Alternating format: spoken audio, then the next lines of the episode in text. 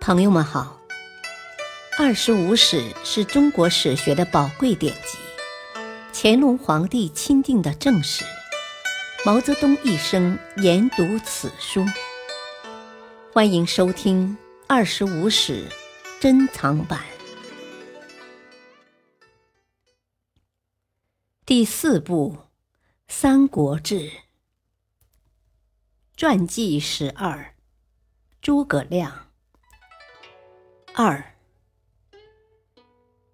诸葛亮执政后，首先要办的第一件大事是恢复与东吴的外交关系。刘备死后，东吴一方面继续向魏称臣，一方面尚未拿定主意怎样对蜀，仍屯驻大军于蜀的边境。诸葛亮派尚书邓芝出使东吴，说服孙权与蜀联合。与魏断绝关系。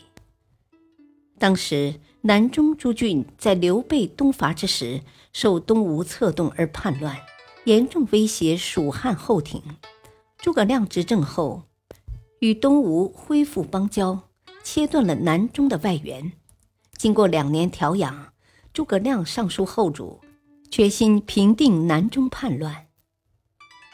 建兴三年（两百二十五年春）。诸葛亮率大军兵分三路征伐南中，在此次战争中，诸葛亮对叛军首领孟获采用攻心战术，七擒七纵，使其心悦诚服。平叛战斗结束后，诸葛亮吸取重建诸侯分其力的经验，将南中四郡分为六郡，叛乱中心建宁郡被分得最细。启用大量土著大姓为官吏，达到不留军队、不运粮草，又能治理该地的目的。征调南中轻羌万余户入蜀，以其轻壮组织骑兵五部，号称飞军。设立联降都督，掌管南中军政。该年十二月，诸葛亮率军回到成都。建兴五年。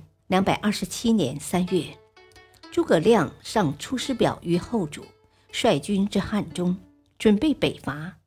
他先在汉中练兵约一年，然后北攻，魏南安，至甘肃陇西、天水、安定三郡，当即降蜀。魏明帝亲赴长安督战，以曹真督关右诸军。采用以防守为主的战略，蜀军先扬言要山斜古道攻取郡县，并使赵云、邓芝率义军据旗鼓为疑军，诸葛亮率主力西攻岐山，参军马谡领义军为先锋驻街亭，马谡违反命令，举动失仪，大败于魏军，丢失街亭。蜀军失去前进的据点，只好退回汉中。诸葛亮挥泪斩马谡，上书自贬三级，以右将军身份行丞相之职。建兴六年冬，魏军三路攻吴，关中空虚，诸葛亮再次率军北伐。蜀军此次出大散关，围攻陈仓二十余日不下，粮尽而退。建兴七年，诸葛亮第三次率军北伐，蜀军西向，取魏武都、阴平二郡而回。诸葛亮复任丞相。在这一时期，诸葛亮与李严的矛盾为引人关注的焦点。本来他们两人同受刘备托孤，共为辅臣，直到建兴四年（两百二十六年），两人关系还比较好。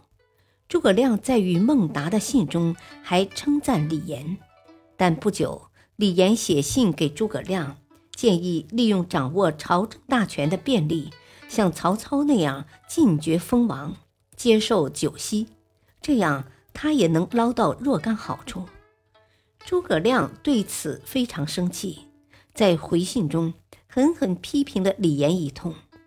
不久，诸葛亮在即将伐魏前。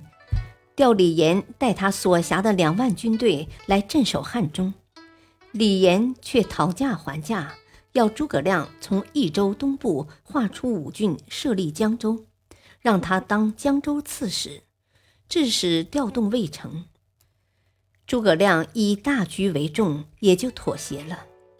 建兴七年，陈震在出使东吴前，专门找诸葛亮汇报李严的巧诈问题，特别谈到李严早年在家乡为官时的一些劣迹，但没引起诸葛亮的足够重视。建兴八年，曹军欲二路攻蜀，诸葛亮再次要李严带两万军队到汉中坐镇。李严又讨价还价，诸葛亮却做让步，任命其儿子为江州都督督军，接替李严调走后的工作。李岩这才执行调动命令。感谢收听，下期播讲三，敬请收听，再会。